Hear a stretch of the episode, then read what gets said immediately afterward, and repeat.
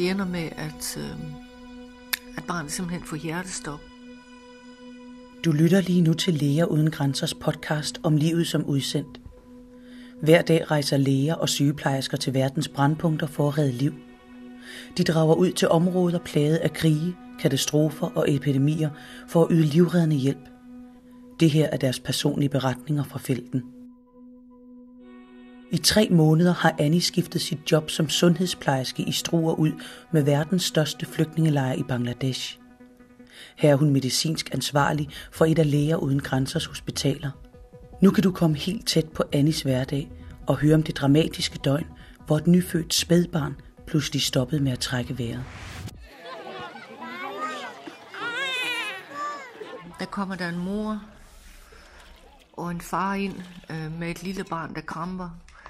Moren har født barnet øh, tidligere om morgenen. De kommer fra en af, af flygtningelejrene. De kommer ind via vores modtagerafdeling, hvor vi så tager dem ind i vores øh, emergency room, øh, hvor vi starter med at give noget øh, stisolid for at få barnet ud af de her kramper. Det er et, et, et barn, der er født til tiden, øh, hvor vægten er cirka 2,5 kilo. Mor fortæller, at det har været en meget, meget langvarig fødsel. Øh, og da barnet kommer ud, øh, skriger det ikke, øh, som det skal. Øh, så de fornemmer, at der er et eller andet galt. Og, og ret kort tid efter, så går det her barn i kramper, så derfor så kommer de ind til os. Vi gør, hvad, hvad vi kan. Vi øh, anlægger et, altså et drop, så barnet får væske ind. Øhm, og barnet kramper flere gange, så vi bliver ved med at give noget, øh, øh, noget for at stoppe de her kramper. Og det går sådan set rimeligt i løbet af dagen, og også øh, hen ad natten. Øh, som formiddagen øh, kommer der igen øh, masser af kramper. Og det ender med, at, øh, at barnet simpelthen får hjertestop. Det lille barn, der ligger med hjertestop, er på flugt fra Myanmar med sine forældre. Det samme er mere end 700.000 rohingyaer, som siden august 2017 er flygtet fra vold og overgreb i Myanmar. De er flygtet over grænsen til Bangladesh og bor nu i overfyldte flygtningelejre på ubestemt tid. FN har betegnet situationen som verdens hurtigst voksende flygtningekrise. Familier er stuet sammen i små primitive hytter lavet af bambus og plastik. Det bakkede og mudrede terræn i de store flygtningelejre gør det vanskeligt for syge og sårbare at nå frem til et hospital for at få hjælp. Derfor ender alt for mange gravide med at føde rundt i flygtningelejrene, og det kan være livsfarligt. Vi har sådan en speciel, øh, lille, vi kalder det hjertestopbord, som vi tager hen ved siden af sengen, hvor vi så giver øh, hjertemassage til barnet og, og giver også øh, ilt. Og, og barnet har i forvejen sådan en, en lille iltkateter op i næsen. Jeg kommer ind øh, første gang, øh, barnet har hjertestop, og jeg kommer lige til at kigge op på moren, hvor man ser den der frygten i hendes øjne, og der er også en sygeplejerske, der ligesom prøver på at forklare hende, hvad det er, der sker, og, og, og forklare, at vi gør det bedste for dit barn, men, men det her det er meget alvorligt. Annie er en blandt flere end 2.000 medarbejdere, der hver dag redder liv for læger uden grænser i flygtningelejrene i Bangladesh. Her driver den medicinske nødhjælpsorganisation flere hospitaler, bygger toiletter og vandposter, så dødelige og smitsomme sygdomme ikke spreder sig og hjælper gravide med at føde sikkert.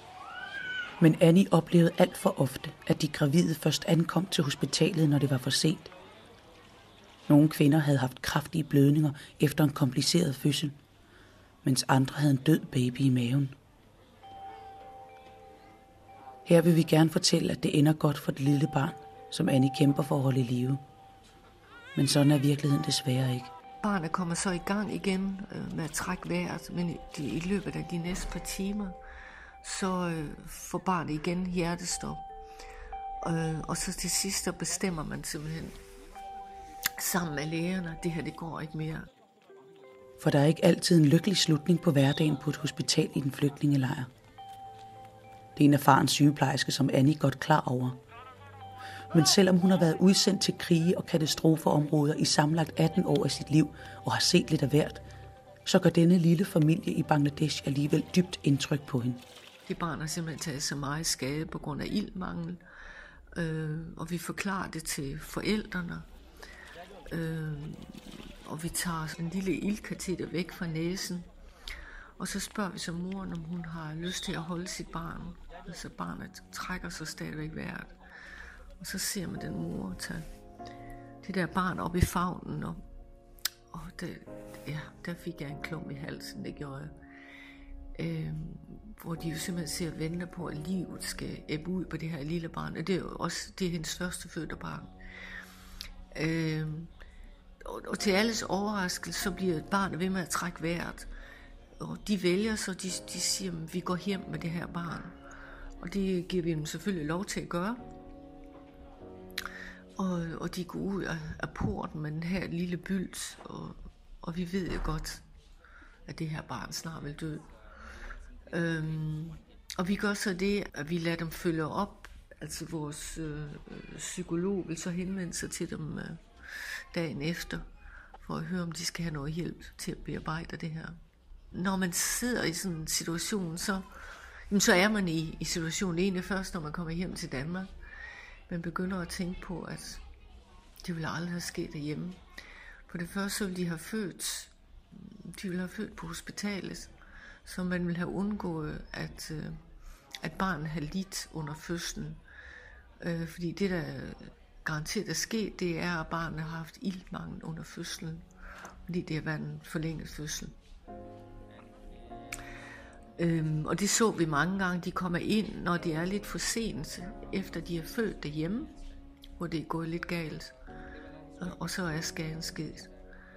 Øhm, men ja, det, det er meget hårdt, men, men, men hvis man skal overleve sådan en situation, så, så bliver man nødt til at og måske lade være med at sammenligne med, med Danmark lige et øjeblik, man står i det, og så kommer man hjem, og så kommer refleksionerne. Øhm, og selvfølgelig ser man heldigvis også mange, mange gange, hvor det går godt. Øhm, men der er også mange ting, der går galt. Annis fortælling slutter her. Hvis du vil høre mere fra Læger Uden Grænsers udsendte, så abonner på denne podcast. Du kan også skrive, hvis der er et specielt land, som du gerne vil høre fra. Tak til Annie for hendes fortælling, og tak fordi du lyttede med.